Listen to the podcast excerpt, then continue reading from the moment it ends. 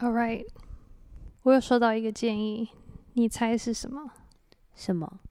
他说我可以多讲一点英文哦，oh, 可能觉得我中文太烂了，就说你干脆讲英文，其实很多人听得懂。他说你干脆讲英文，还是说你可以多讲一点英文呢？对，但是我大概听得懂什么意思啊？毕竟我在台湾也蛮多年，就是有人建议这样的时候，他其实是说你讲英文比较好听，所以你听懂他的意思，但是你讲的时候没有人听懂你的意思，这又是另外一题了。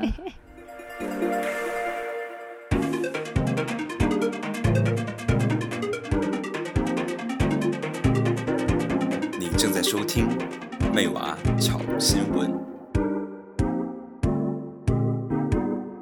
Hello，大家欢迎来到妹娃炒新闻。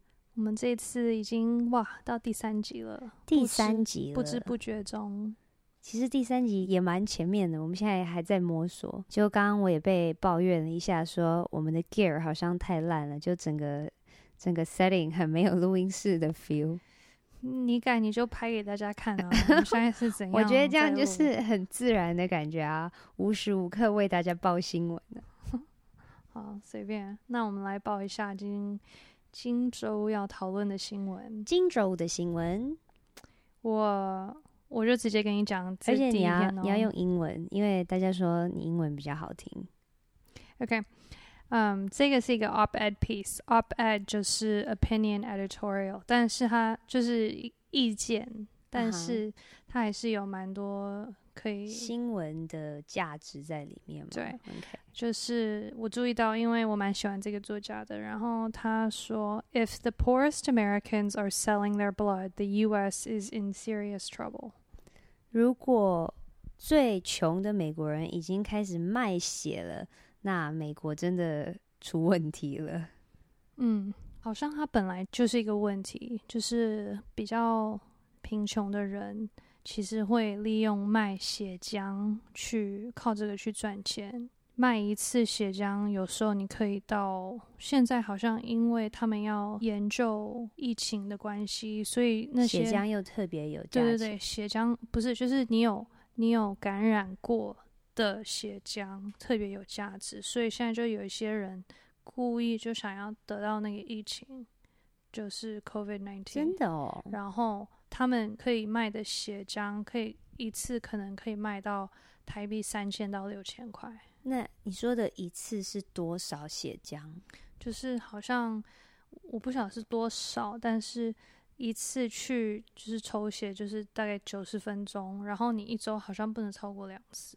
啊，有些人还会一周两次哦，或者甚至可能跑很多地方吧。就等于说，如果真的很需要钱，你每一次抽一次就可以拿三到六千块台币。如果你的身体里曾经有过疫情的病毒跟抗体这样子，就是，因为他们还不晓得其实有没有就得过有没有抗体，但是他们现在就是因为需要大量的血浆在。那你要怎么证明说你有得过呢？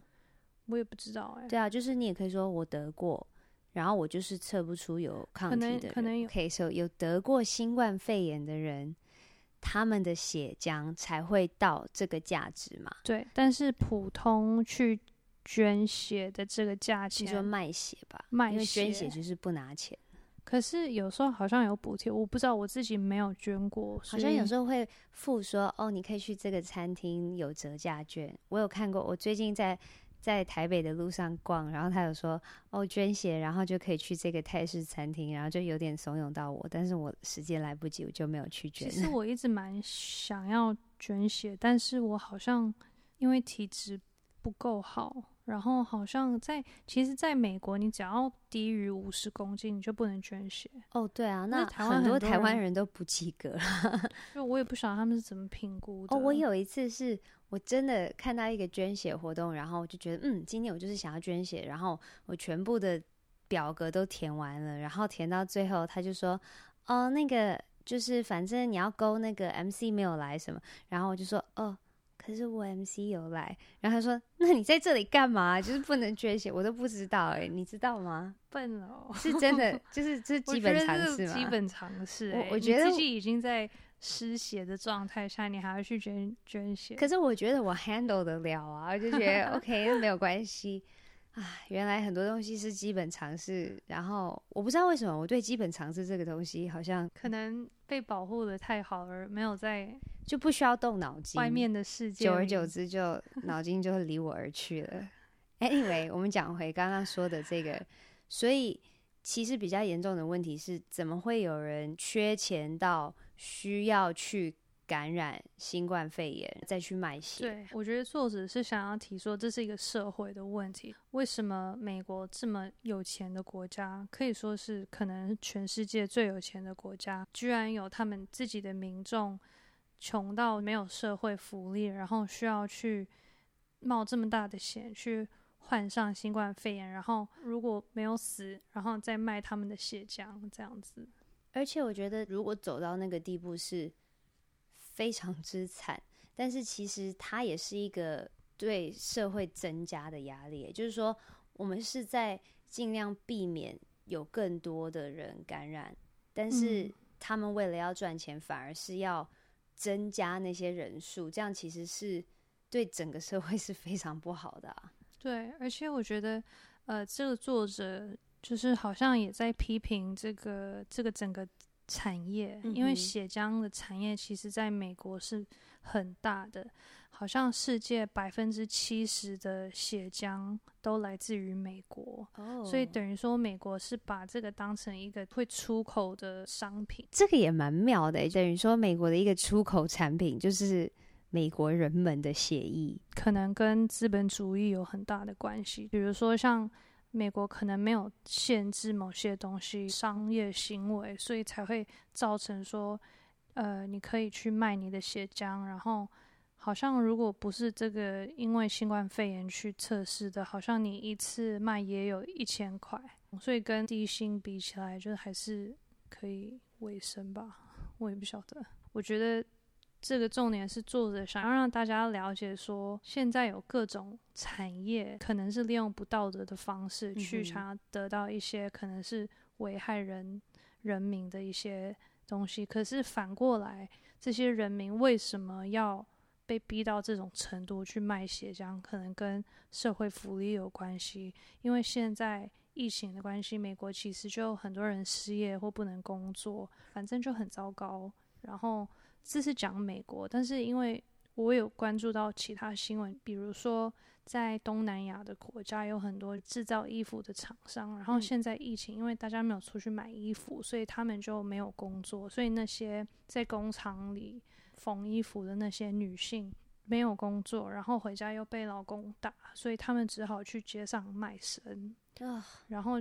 然后，因为他们没有经验，因为他们本来就不是做这一行的，嗯嗯，所以就导致就是有很多问题，然后可能也会有一些就是没有保护好自己的。对，对对，因为他就是真的是逼到他没有地方可以去，甚至有一些还是被老公打，就说你一定要出去赚这个钱，因为不然我们整家就饿死。唉，好沉重哦。有 有一点沉重，我本来没有想想要讲到那篇新闻，但是卖血 就让我想到，因为也是卖身体的东西，啊，都是身体。好，可以换下一个了吗？好沉重啊！这是为什么？你觉得听到很可怜的事情，你就想要避免，然后所以因为这样，你不喜欢看新闻。我其实真的是因为这样不喜欢看新闻。之前我们也有讲说。好像这样继续下去也不是办法，就是必须要了解。所以我，我我这次觉得我们开了这个 podcast，然后可以多聊新闻，然后多了解。就算你没有办法做任何的改变，你也不需要做什么很明确的批判啊，或者就是要有你自己的一个想法。但是，我觉得多了解都是好的。嗯，就是先从了解开始。嗯，好吧，那我们就来一个比较。比较轻松的、啊，比较轻松是有真的有比较轻松吗？嗯，好，这个来自于日本的新闻，The Takarazuka Review，你有听过这个东西吗？Takarazuka，嗯，我好像我觉得是你跟我讲过的吗？对我跟你讲过的，你记得它是什么吗？它是一个剧团吗？对，它叫做宝冢歌剧团。OK，Takarazuka Review，然后。我是无意中看到这篇新闻，然后因为我大学的时候不是有复修日文嘛，然后那时候是日文系的，欸、不要讲，因为日文真的不好。然 后有时候会有一些附属的一些 club，就是可以参加一些关于日本文化的一些 club，比如说茶 道啊或者怎样。然后就有一个蛮蛮小的 club，然后他们专门就是在看这个。宝冢剧团的歌剧，可以先解释给比较不了解人。那宝冢剧团它是什么样的剧？它的特殊的地方是，它全部都是未婚的女性，嗯、然后他们是很小就进去开始 training，、嗯、然后扮演男生的角色也都是要女生，而且那那些男性的角色其实是最最宝贵的，就是大家都是。抢着要，抢着要，因为在他们的文化里，那就是最就是在剧本里面也都是比较好的、比较出色的角色，就是、呃、就是主主角啊，其实都是。哎、哦欸，那我问一下，是只有宝冢剧团的，还是说所有的日本的剧都是以男性角色为主的？我要怎么解释宝冢剧团的特色？反正它全部是女生。OK，然后。比如说，像他们有演一个《Phantom of the Opera》，嗯嗯嗯，歌剧魅影。OK，歌剧魅影。所以他的男主角不是就有就是 Phantom 跟那个女生嘛？嗯嗯嗯，所以这两个都是主角。可是，对对对，但是那个那个 Phantom 就是最大的角色。嗯嗯嗯。然后这个角色其实。应该是男生扮演的，嗯嗯嗯，但是就是当然，因为他们都是女生，所以是女生去扮演那个男生。然后其实他们学的非常像，真的，但是他们装扮不会不会化为男生，他们其实还是很漂亮的女生，就是可能他们的衣服啊、他们的动作啊，然后怎么样都是男性，但是他们的脸是女性的。哦，所以我觉得。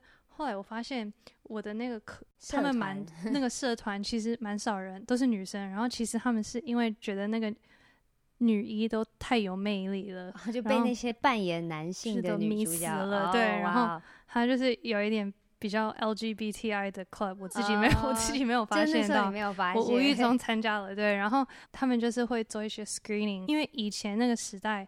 比较难去挖到这些东西，嗯嗯，因为那时候还没有 YouTube。嗯哼，哦，我感觉好老了。OK，那时候没有 YouTube 或怎样？有啊，那时候有 YouTube，只是他没有像现在什么东西在 YouTube 都找得到。反正他们就是有，不晓得他们用什么方式去拿到这些。可能他们是直接写给写信给他们，然后就是付他们一些钱，然后他们就可以寄他们的 DVD 哦。然后那时候我还有收集海报什么之类的。哇，你也变小迷妹这样子。有一阵子哎、欸，那你先讲新闻好了。哦，新闻，所以我就因为这个，我其实很久没有想到这这个剧团，然后他就说，A revolution is sweeping through Japan's Takarazuka Music School。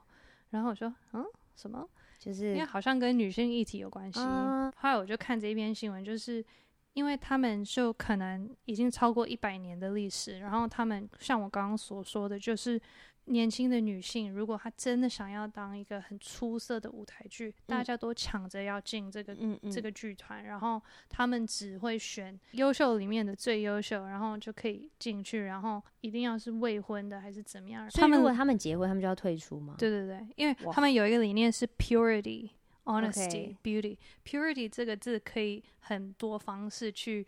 解释，但是某一种方式是真造，或者是很纯的那个感觉。Okay. 等一下，所以他们的意思也是说，照理来说，不是只是未婚，但是不能有任何的性行为这样子。这个我就不知道啊，就是一个很传统、很传统的一个格式。然后他们也也采用就是传统的这个师徒制，嗯，所以他们里面非常的严格，就好像有一些制度，就是呃，假如说。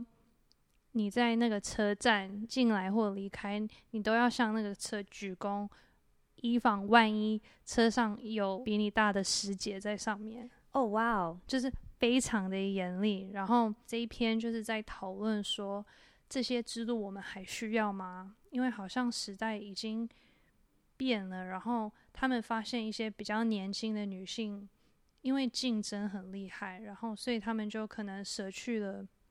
睡觉的时间，去嗯、呃、自己在练习啊，或做功课或什么啊。然后我觉得应该也是有人有抱怨说，这种师徒的关系可能就是太过严厉嘛？有霸凌的关有霸凌的事件啊，或怎么样？因为常常就会听到这种事情，就是有师徒制的一个问题，体系都会有这样的问题。对对对，对就是会有这个问题。然后就有一方就说，就是比较传统的，就说哦，可是我觉得那是他们自己想要的啊，就是不不需要改啊。然后年轻的就觉得说。可是我我们需要改啊，因为这已经变成一个不健康的一个制度了。所以你的意思是说，这一篇是在讲宝冢剧团他们里面有发生一些争议，就是说有些人觉得应该要改革，然后有些人觉得要保留传统的理念。对，我只能我只能这么说，就是他们有一些规矩，比如说他们不可以微笑。然后回答的时候一定要就是是或不是，就是不能讲太多话。你说的是在就是已经不是在排练的时候，就是对对对，就是你在无时无刻就是对于呃你的前辈，只要你跟其他这个剧团的人在在互动的时候，你都、嗯、都要做这样子的一些举动。对，对，但是我比较好奇的是。怎么会有这么多人还是想要参加这个剧团？是因为他真的就是很厉害嘛？他真的很厉害。如果你有看过他们的歌剧，真的就是，you know，像 Broadway 那样子。所以他们也是算是不只是社会上会有一个一定的尊重跟地位，他也是非常能赚钱的一件事情。对，他就是出来就是一份工作，然后应该是可以一直做到。嗯，你结婚，对，做到你结 婚，你就要退出，对对。那如果你不结婚，你就可以一直在里面吗？我也不晓得。还是说她都是要年轻的女性？你看过大部分都是比较年纪比较大，没有，就都是年轻的。哦，哇，台湾以前也是。就是上学的时候也不能染发，不能穿耳洞，嗯嗯，然后那个师徒的，就是比如说要尊重学长学姐这种，其实可能也是日本文化留下来的，嗯嗯，嗯，然后大家也都服从这个，可是后来也改革了，因为很多人都觉得我干嘛要，我为什么要这样子，我为什么不能留长头发？我觉得可能他们会觉得的差别是，呃，学校的那种校令校规是。你没办法选择的，就大家都必须要去上学，所以整个社会都觉得，嗯，应该要做一个调整了。但是可能这这个剧团就会认为说，他们其实是一个私营的剧团嘛，所以你不想要，你不认同，那你就不要参加也无所谓。嗯哼，所以可能是这样的一个差别。所以你是赞成不要改革？我应该是说，如果你有你的坚持，然后你是一个私营的东西，然后你没有去。伤害到，这有点挣扎哎，就是对啊。如果他的一些规矩有一点，我觉得可能那讲道理要要衡量的是他有危害到别人的身心灵的健康的话。可是你觉得，就是对一个公车还是什么鞠躬，因为有可能有长辈在上面，你不觉得有点奇怪吗？嗯，因为我我刚刚只是想到说。例如说，而且这是你必须要做的事情。那他们又不知道，就是哦，因为如果不小心遇到这样子，或者是别人看到就说：“哎、欸，他没有鞠躬。”哦，可是对啊，我的意思就是说，例如说你开了一个餐厅，然后你说我的餐厅就是你一定要穿的比较正式，你才能进来我的餐厅。那如果你不想穿的正式，你就不要来我的餐厅啊。就是这是一个经营者的权利嘛。那所以我才会说，我觉得比较。关键的是，如果这个是有危害到人家的身心灵状态，而且是在他们其实不太理解 what they're getting into，就是他们不太知道说哦，可能加入了之后就会变成这样，变成这样。我觉得这个就必须要讨论。对，但是我觉得这又讲回女性，就是要表演这个歌歌舞剧的女性。他们可能也只有这个是最最优秀的一个舞台机会吗？对，oh. 我我的意思是说，假如说你今天 OK，你你是日本人，然后你想要当一个很出色的歌舞剧的一个表演者，然后因为你是说日文的，你没有办法到美国 Broadway 去发展，然后你要一定要在日本发展，女性的角色本来就不多，所以你的意思是说，除了宝冢剧团。没有其他的剧团能够让女演员有这么这么好的机会去表现自己吗？对，是真的？我个人的意见。可是就就算美国的百老汇，应该也有一些对于女性的歧视吧？而且以女生为主的歌剧也没有很多个吧？不会、欸，蛮多的诶、欸。Wicked Waitress 那个 Sarah Bareilles，她写的，她写的当然是、yeah, 越来越多。Okay, 好吧，那我们就讨论最后一个哦。这是今天的新闻：Instagram row over plus size model forces change to nudity policy。呃，大尺码模特儿在 IG 上面就是引起了那个。吵架，然后造成了大家对于裸体的规定的一个改制。好，快说吧。Well, basically, that's what it's what it is. 但是是怎么引起了这个纠纷呢？OK，就是有一个大尺码的模特，就是她可能在 IG 上还 po 很多她的照片，然后她是黑黑人，一个女生，然后她就拍了一些。呃、uh,，confidence shoot，confidence shoot，你知道 confidence shoot 是什么吗？不知道，我你知道 boudoir photo 是什么吗？是穿的比较裸露、性感的，然后为了要增加自己的自信的。对，你说台湾没有，我觉得台湾有诶、欸，因为我记得我很久以前，我第一次去拍那种沙龙照的时候，嗯嗯我就。我就自己去选照片，因为那时候我，我好像只需要一张照片，因为就是毕业。然后他们就说：“哦，不好意思，我们最小的 package 是三十六张。”然后我就呃四十八张或怎样，我就说：“可是我只需要一张。”他说：“我们没有一张。”我就说：“哦，好吧。”所以我就去选照片。然后那时候我十七岁，然后那天我去拍摄的时候，就是有遇到一个。好像比我大几岁，可能二十几岁的女生，然后她有在拍照，我们就有聊起来。然后那天我去选照片的时候，她也在，她就说：“哦，你一个人来哦，因为好像通常不会一个人 去。”她就觉得有点怪，她说：“我也是一个人来。”然后我就说：“哦，你要我陪你看照片吗？”她说：“真的吗？你要吗？”我说：“好啊，好啊。”然后那时候就她就开始选她的照片，然后我发现是裸照，真的还假的？然后。他看到我看到的时候，我不知道我表情怎样，因为我好像没有受。等一下，你说的裸照是有露点的露，就露点的，真的哦。他就斜看我，他就说：“这样你 OK 吗？”我就说：“可以啊。”然后我 其实我自己有点笑，其实你心里面其实觉得，然后 然后我就想说：“OK OK。”然后他就在那边选，然后就就超级。就是很开放，然后他就说：“你觉得我拍一张会很奇怪吗？”我说：“不会啊，因为我很直觉的就觉得说，哦，这是你给你自己的一份礼物。”他就说：“对啊，对啊，因为我自己就想要拍给我自己，其实我没有要送给谁。”然后我们就在挑，我就说：“哦，这个好像可以摆床上，怎样？就是床头上方或怎样。”然后那时候我就想说：“诶，好像台湾也会有，就是拍这种 boudoir photo。”然后现在他们已经有一个另外一个名称，就叫做 confidence shoot，增加信心的那个摄影。对，对，然后就是一些觉得哦，我想要很接接受自己的身体，然后爱自己的身体的人，就是去拍一些就是比较裸体或比较穿的比较少的照片。我觉得其实是重要的一个东西，就是。每个人去接受自己的身体，然后接受自己的外貌，然后不是因为他没有符合就是某一个社会的标准，或者说他非常符合社会的标准，就是这都不重要。可是是你自己对自己的一个肯定跟接受。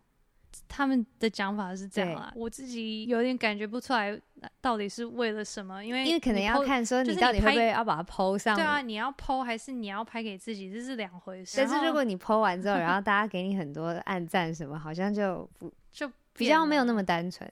所以就是这个模特她就拍了一个 confidence shoot，然后她就 po 上她的 IG，因为她算是一个。对于大尺码的模特儿跟一些就是身体体型比较大的人，他是一个很大的 support。可是他就被 IG 封闭了，嗯，因为他们有一个，他们说不可以 po 裸照，对不对？不是，他们有一个，对他们当然不能裸照，可是他没有裸。可是 IG 有一个 policy 叫做嗯，no breast squeezing，就是不能压胸。哦，OK。所以，所以如果你是不能挤胸、挤奶这样，不能挤，不能挤奶，不能挤奶，对，不能挤奶。然后他就说：“可是我这个不是裸裸体照，我这个是一个 confidence shoot，然后我这个是有议题性。”然后他们就说：“可是你有挤奶，所以就不行。”然后怎样怎样？然后他就为了这个就就引起一个很大的一个讨论，然后很多人就 hashtag I want to see Naomi。然后后来 IG 终于就愿意。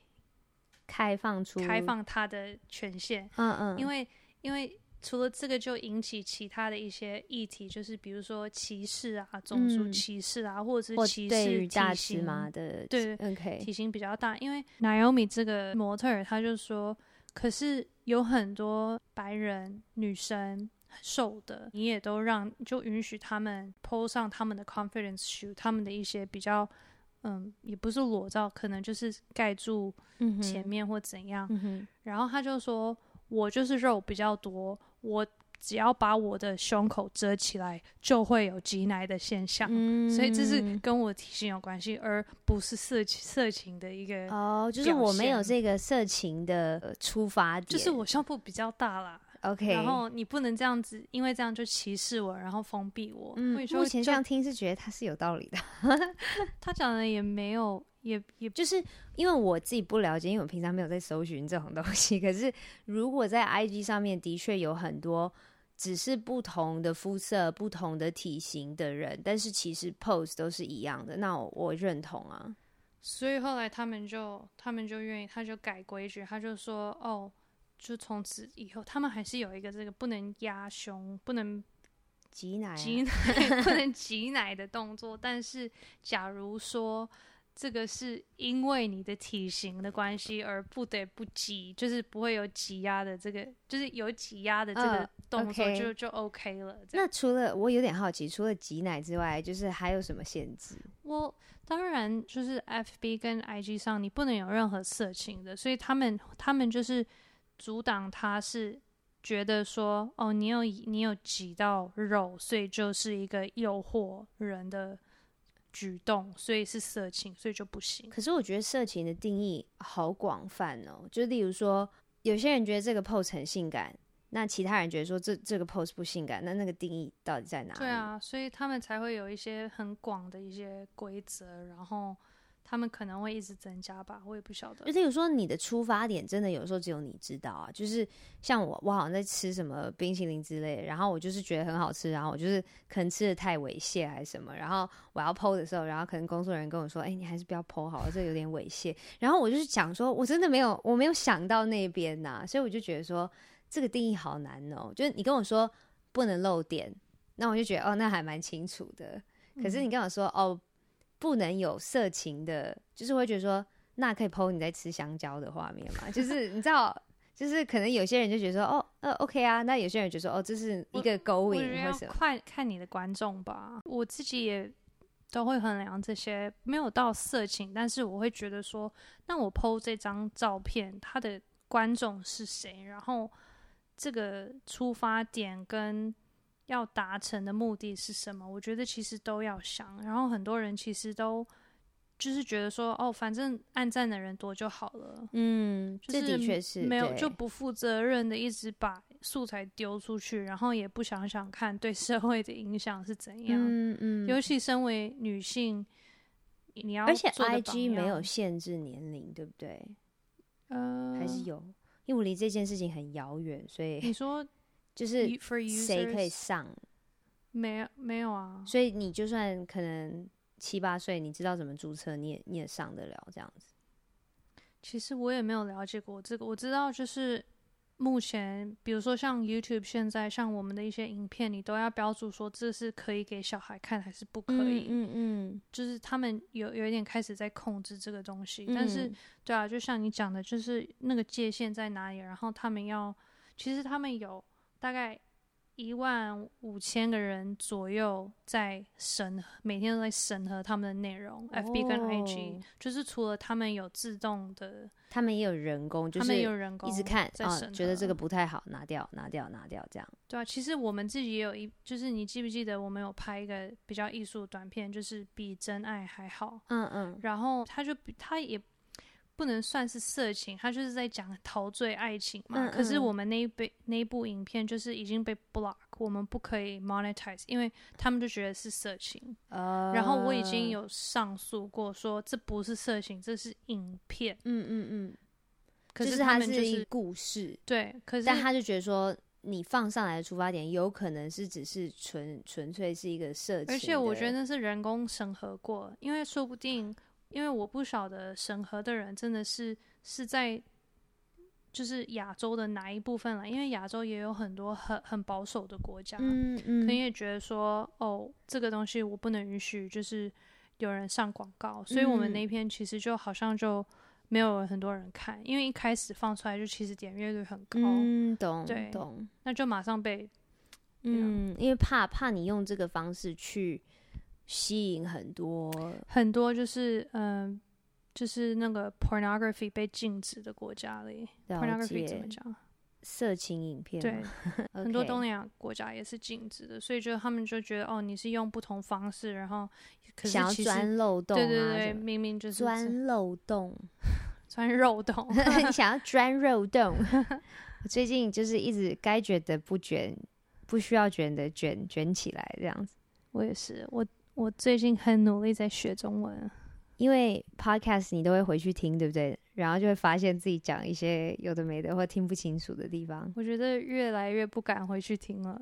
不会啦，我觉得反正大家就轻松聊。然后我觉得真的，我们的目的只是说，哎。跟大家分享一下世界发生什么事情，然后可以讨论一下我们平常可能不会花太多时间去思考的别人的人生或一些不同的价值观，我觉得都是好的。嗯，好，那就下次见喽，晚安，晚安。